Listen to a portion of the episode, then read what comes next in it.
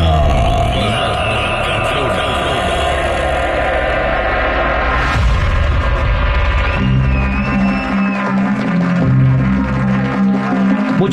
Platicar la historia del Hospital Juárez de la Ciudad de México. ¿Alguna vez ustedes escucharon hablar de este hospital? No. No, yo tampoco. No. Bueno, este hospital es famoso y reconocido porque supuestamente deambulan entes de personas que han fallecido en ese hospital. No se siente esa gente. Eh, uh, eh, entes son cuando ya te mueres y andan volando ahí. los Ah, fantasmas. perdón. Entes no son los que se le caen a los niños cuando están chiquitos. Son los Dientes. Ah, perdón. Eh, ok, este, bueno, eh, en este hospital hay fantasmas, ¿verdad? Y, y, pues, la gente que es de la Ciudad de México, yo creo que sí han escuchado que se habla mucho del Hospital Juárez. Bueno, en el año 2015, eh, la enfermera Gabriela Sánchez vivió algo que le hizo perder la chaveta y creó, y pues esto creó una leyenda nueva que sigue rondando en el hospital.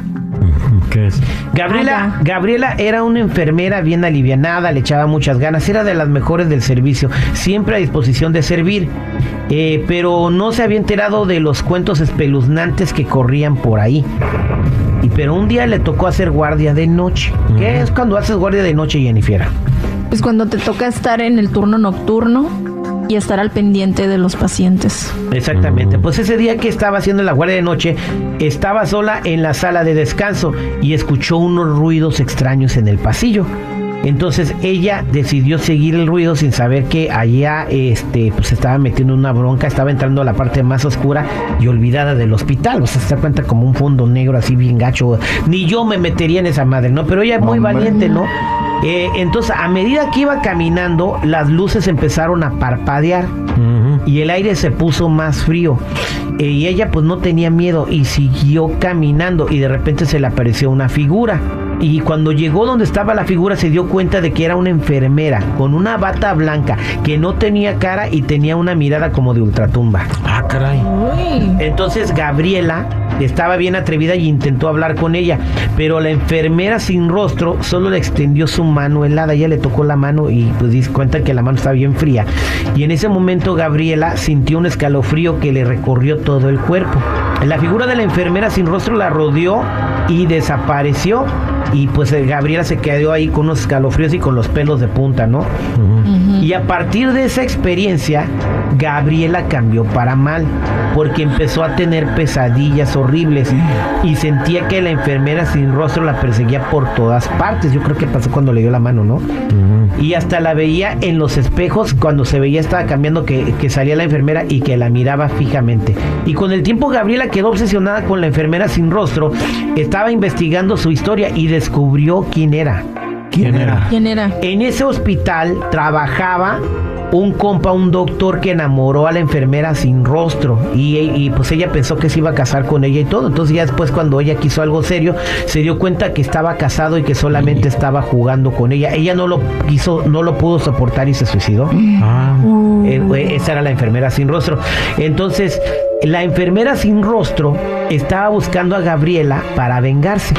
Entonces, una noche que también estaba eh, Gabriela, la enfermera Gabriela de guardia, la, la enfermera sin rostro la poseyó, se, se le metió. Y Gabriela entró a la sala de operaciones con un bisturí en la mano y degolló al médico al, al traicionero. al, al que había engañado, al que había jugado con la enfermera sin rostro. Y todos los que estaban allí dicen que no le veían la cara a Gabriela, que veían la cara de la otra enfermera.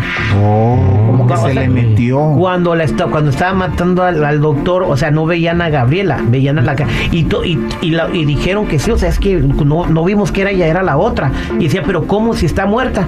Entonces el hospital se llenó de caos y pánico. Y cuando Gabriela volvió en sí, no tenía ni idea de lo que había hecho. No, estaba poseída. Pues llegó la chota, la agarraron, se la llevaron al bote y desde entonces Gabriela está encerrada en, pues en una institución psiquiátrica recibiendo terapia por la influencia constante de la entidad de la enfermera sin rostro que se le sigue metiendo. Y la enfermera eh, sigue insistiendo que cometió ese acto macabro porque un demonio se lo ordenó.